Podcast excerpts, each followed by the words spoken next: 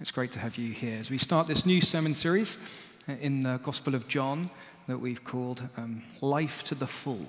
Now, straight off the bat, what I want us to do is keep a finger in John 1 and turn to the end of John's Gospel.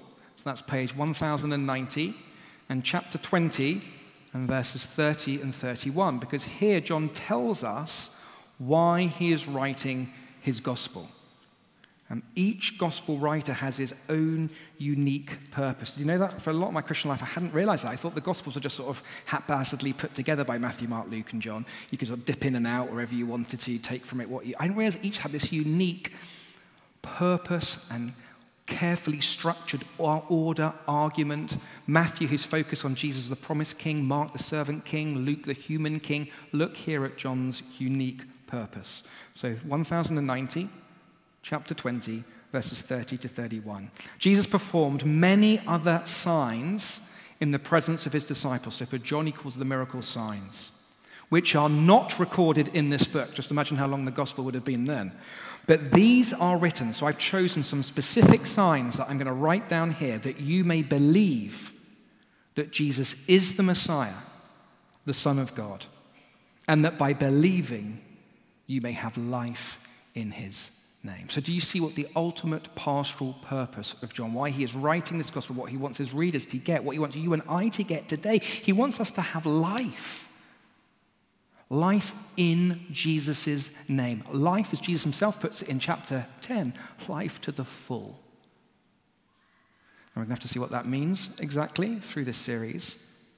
But straight off the bat, I, is there anything more relevant for us than considering what life is truly about. I mean, we're all trying to make sense of life, right, in the city of London.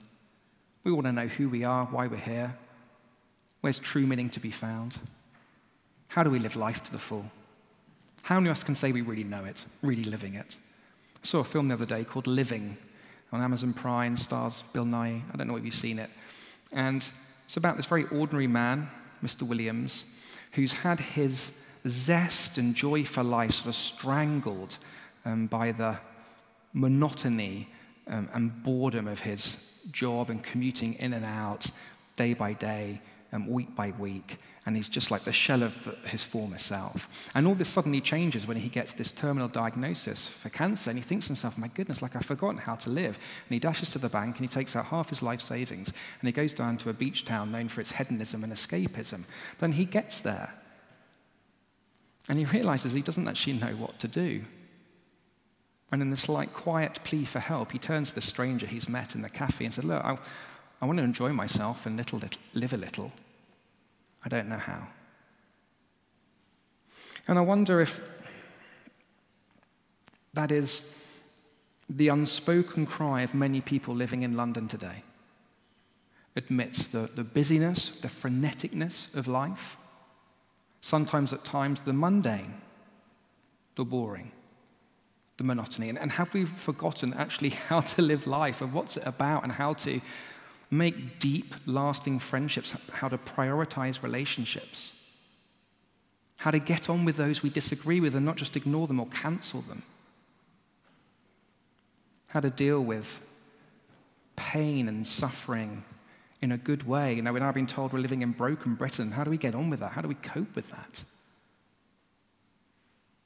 How to find joy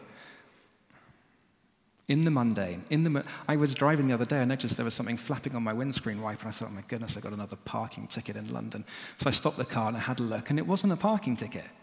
It was a note, a note that someone who'd passed by just popped in there. And this note, it said, "I love the way you park your slightly too long car in your slightly too long parking space. It gives me joy as I commute into work." Oh, yeah, I want to meet this person. I want to meet this person who wrote this. Here is someone who has found joy in like the little things of life. Now, is that you? Is that not you that's put the note in there? But you, oh, could you have this joy? How's it, how's it go? How's life going for you? Would you say you have life to the full? This is what John's gospel is all about, what this sermon series is about. And as we come to these opening chapters in John's gospel, these very famous verses in chapter 1, we're going to see why This fullness of life can only be found in a relationship with Jesus Christ. And it's all to do with recognizing who Jesus really is. So come down with me, first of all, verses 1 to 5, who Jesus is. This is verse 1. In the beginning was the Word, and the Word was with God, and the Word was God. He was with God in the beginning. Through him, all things were made. Without him, nothing was made that has been made. In him was life, and that life was the light of all mankind. The light shines in the darkness, and the darkness has not overcome it. So here we are, straight away, we're introduced to this figure, the Word. And we think, who is this Word? Later on in verse 14, next week, we'll see the Word becomes flesh, that is a human being. And in verse 17, we're told that his name is Jesus Christ. So, what the author John here in the opening of his gospel is wanting us to be absolutely clear on the pre existence of Jesus Christ. Right? Other gospels begin with the virgin birth, the shepherds, the stable. John takes us all the way back before the beginning of time, before the creation of anything. And in the beginning was the Word, this eternal being. The Word was with God, He's relational. The Word was God, He's divine. He was with God in the beginning, He is personal. And through Him, we're told, all things were made. He's the creator. Jehovah's Witnesses, if you ever had someone knock on the door, you've gotten a conversation with them, you'll often hear them say that you know, Jesus was created by God and therefore not someone to be worshipped. But do we see here that John wants us to be absolutely clear that through Christ all things were made? He flips it to the negative. Nothing was made that has been made. Jesus is not a created being. Jesus is the eternal Word. And in him was life, fullness of life. It all flows through him, the life that's the light of an indestructible life, because the darkness of sin and death can never overcome it. So, why is fullness of life to be found in Jesus Christ? Well, he's the author, the meaning of life, the creator of life do we see who Jesus really is? So easy for us to have a domesticated view of Jesus. So easy for us to think perhaps that Jesus' existence only started 2,023 years ago. For so many, the early part of my Christian life, that's what I thought. So easy for us to think of Jesus as a mere prophet, a mere teacher, a mere miracle worker, a mere religious leader. But do you see what John is claiming about Jesus Christ that he is the all divine, all personal, all creating, life giving, indestructible, eternal Word. This is the Jesus we follow if you're a Christian here today. This Jesus. Now, look, of course, many people do not believe this today. Do not believe this explanation of the universe and life. We live in a Western culture now that predominantly holds to a secular, humanistic understanding of the universe. That everything came into being by accident, that you and I are here by chance, that ultimately everything came out of nothing. So, to quote a Monty Python comedy sketch, we come from nothing, we are going back to nothing. In the end, what have we lost? Nothing which gets a bit of a laugh. But if you think about it for a moment, it is deeply unsatisfying. I mean, deep down, we long for there to be meaning and purpose and direction to our lives. We long for there to be something more than just this life. We hope that death is not the end. But we really have just come from nothing and that we're going to nothing. Then, whatever subjective meaning we place on our lives now, ultimately, it is meaningless. Our lives completely meaningless. You and I have no ultimate value at all. We are not special. We're just a random collection of atoms that have been joined together for a period of time and we're aimlessly floating around through space time for a period and gone. Which is a pretty depressing view of life, right? And ourselves. And we wonder why there are so, so many mental health issues right now in this country if this is the predominant worldview that people are growing up in. And yet, what John gives us here in these opening five verses is a far more attractive and uplifting explanation of the universe, of our origins, and where we have come from. Not from nothing, not even from something.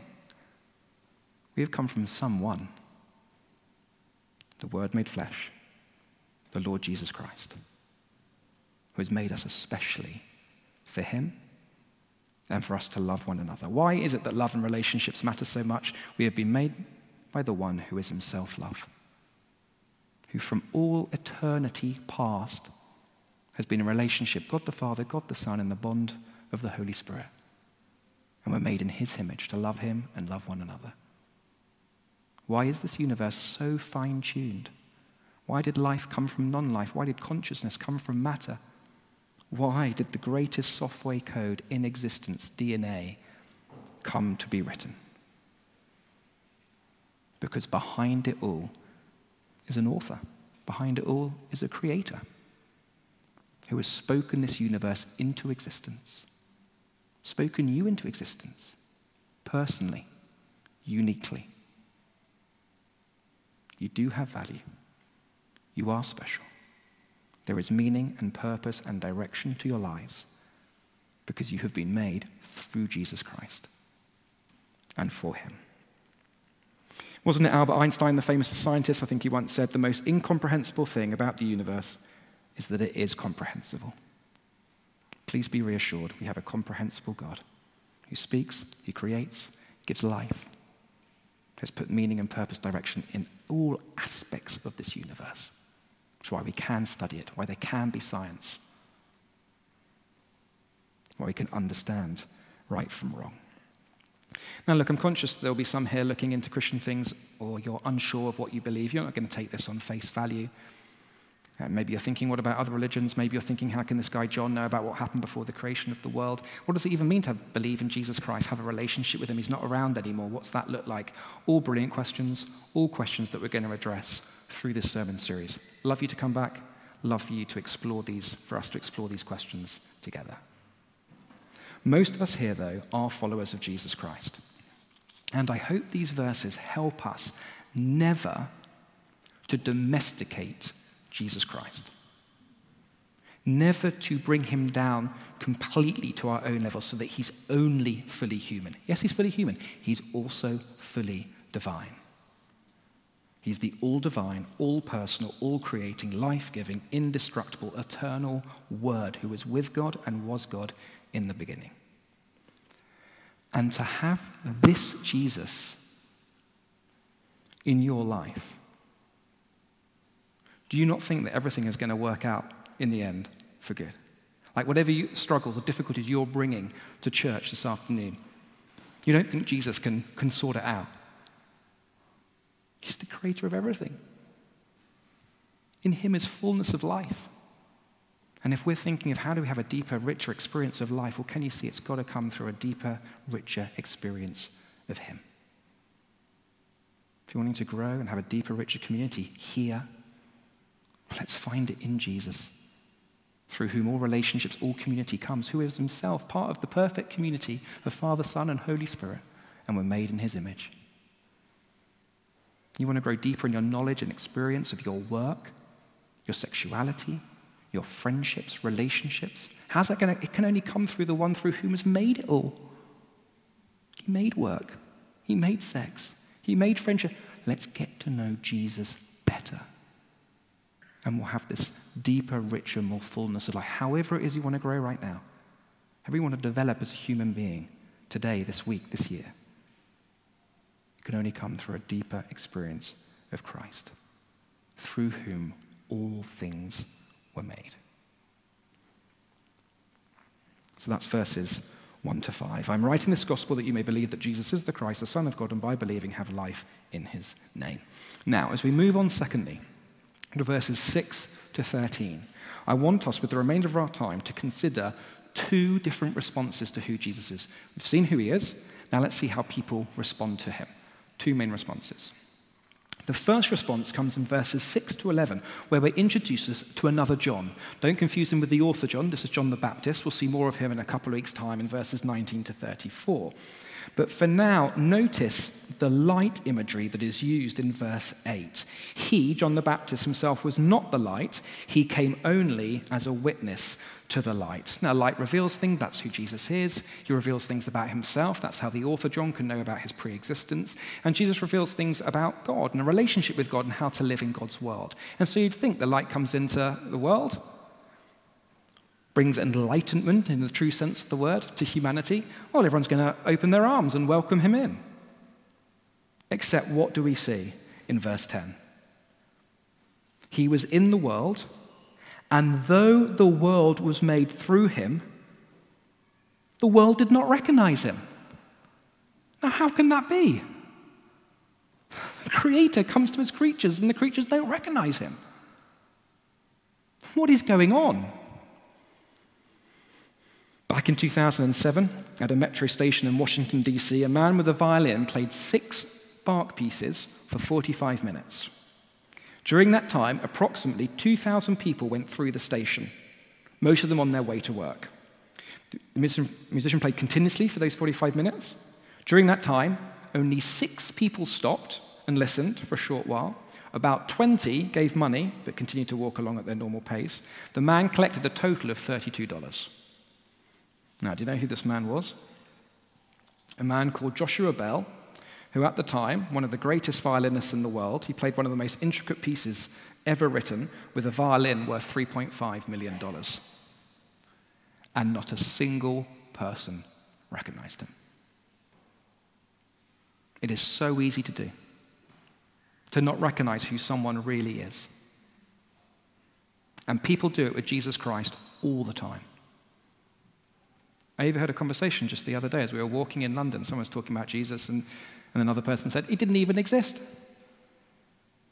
Even though there's no historian in the world who denies the existence of Jesus Christ. Well, you know, he's obviously a good guy, good man, good teacher. How many people just figuratively walk on by, like with Joshua Bell, try and live their lives without Jesus? And not only miss out on who really is, they therefore miss out on the very meaning of life. It is absolutely tragic. Verse 11 He came to that which was his own, that is the Jewish people, the Jewish nation, who were expecting a Messiah, who had all the Old Testament prophecies about him. He came to that which was his own, but his own did not receive him. I mean, now what is it about human nature? That life comes into the world and the natural response is to reject it. That the light shines in the darkness and people prefer the darkness. What is going on? Now, look, John's just opening up some of the big themes of the gospel. By chapter 3, we'll look into this some more, get some more clarity on it. But right now, it's worth us just reckoning with the fact of this innate pushback of Jesus Christ, this innate resistance to him in our hearts, and our desire to keep in the darkness and, and keep out of the light. And it's worth just asking the question, like, why is that? And where do we see it in our own heart right now? There's certain areas where we just keep Jesus at bay and we push him away. Yet, verse 12, and here's the second response to who Jesus is. Yet to all who did receive him, to those who believed in his name, he gave the right to become children of God. Children born not of natural descent, nor of human decision or a husband's will, but born of God. And so, look, we've just seen in verses 1 to 5, Jesus creative power, his life giving power. Now, in verses 6 to 13, we're seeing the fullness of his grace and mercy and his love and his forgiveness because even though by nature we do push Jesus away and try and live our lives without him and ignore him and forget about him, for those who do receive Jesus, he gives the right to belong to the most loving, forgiving, life changing family in the whole universe as you become a child of God. Now, look, as soon as I talk about family, I'm conscious that for some here this might be a painful subject. Perhaps your family situation is a difficult one right now. Perhaps you've never known a loving family. Perhaps you've been shunned by a biological family. Perhaps you've grown up without a father around. Perhaps you've only ever known conditional love. You need to behave, you need to perform, you need to do well in your exams. Then only then will you be loved and accepted. Perhaps you felt you've never belonged anywhere. If only people knew what I was really like. No one would love. The family of God is nothing like this. So when it comes to being a child of God, think of all the positive connotations, think of none of the negative ones. Belong to the family of God is to belong, to truly belong. You will never be shunned, you will never be abandoned by your heavenly, your perfect heavenly Father. It is a place of unconditional love. It is not about your moral religious performance that gets you in or keeps you in. It's all based on Christ's perfect performance for you, his life, his death, his resurrection for you. It's a family where you are nurtured and grow. You can make mistakes without fear of reprisal. There's forgiveness of sin. There's the Spirit's power to change. There is a deep community with others who are with Jesus as well. It's a family which can never be broken apart, even by death. It is where you are truly seen, truly known, accepted as you are, but not left where you are. See what great love the Father has lavished on us. This author John will write in one of his letters that we should be called children of God. There is no greater blessing in the entire universe. And all we have to do to become part of this family is to, did you notice verse 12? Receive Jesus. Yet to all who did receive him. Please notice what it doesn't say. It doesn't say that you need to achieve this. Don't achieve it, receive it. And so often we get this the other way wrong, completely back to front thinking we need to be good enough for God, thinking we need to do all these things for Him, do these good works, warm up our hearts so we feel love for Him, and only then will He accept us and have us as part of the family. It has got nothing to do with that. To all who received Him, just have to accept it. Entry into His family, adoption into His family, it is a free gift. And all we have to do is receive his love, receive his forgiveness, receive his cleansing power, receive the Spirit's work in our lives.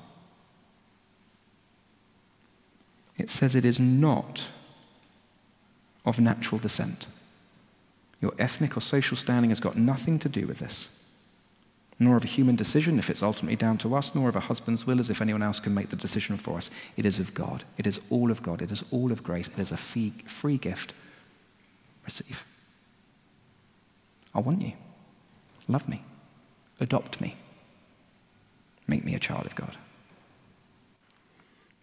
Perhaps you've been at Inspire St. James for a while.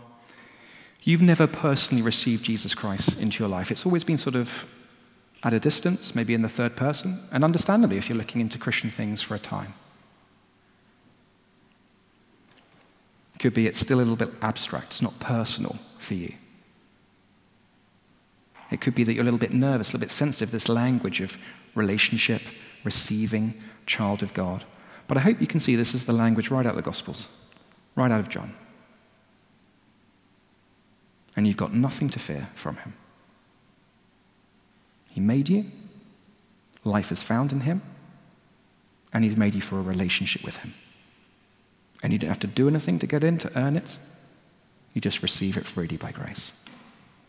And you can do that right now, should you please. I'm writing this gospel that so you may believe, receive that Jesus is the Christ, the Son of God, by believing, have life in his name.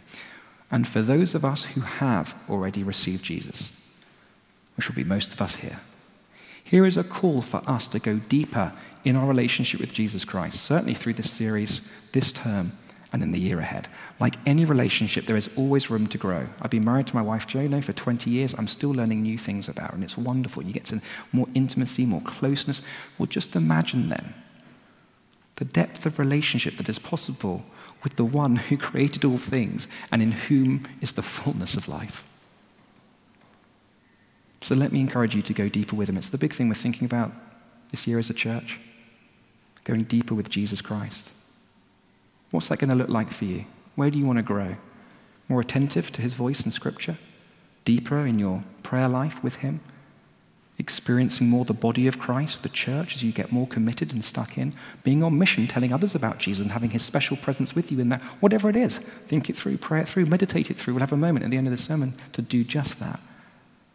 So you can grow deeper in your walk with the Lord Jesus Christ. And look, if you're someone here looking into this church, this is what we're all about.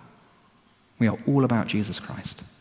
Knowing Him, going deeper in our relationship with Him, embracing our unity and diversity in Him, inspiring London with the good news about Him.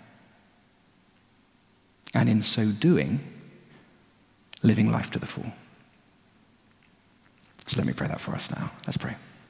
Father God, we thank and praise you for these glorious, famous opening verses of John's Gospel where we meet the Lord Jesus Christ.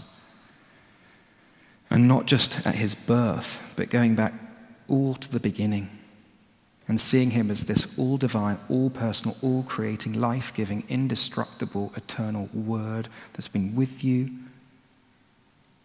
in the beginning. And not just our creator, but also the one who offers a place of belonging in your family for all eternity. That Jesus is just overflowing with love and grace and mercy and forgiveness. And so, wherever we're coming from this afternoon, I pray, Father, by your Spirit, you would draw us closer to Jesus. You help us to get to know him better, to receive him, and to go deeper in our relationship with him, that the fullness of life may come to us and flow in us and out us to others in our friendships and families, relationships, communities. That more and more of us may experience this fullness of life, and we ask it for Jesus' sake. Amen.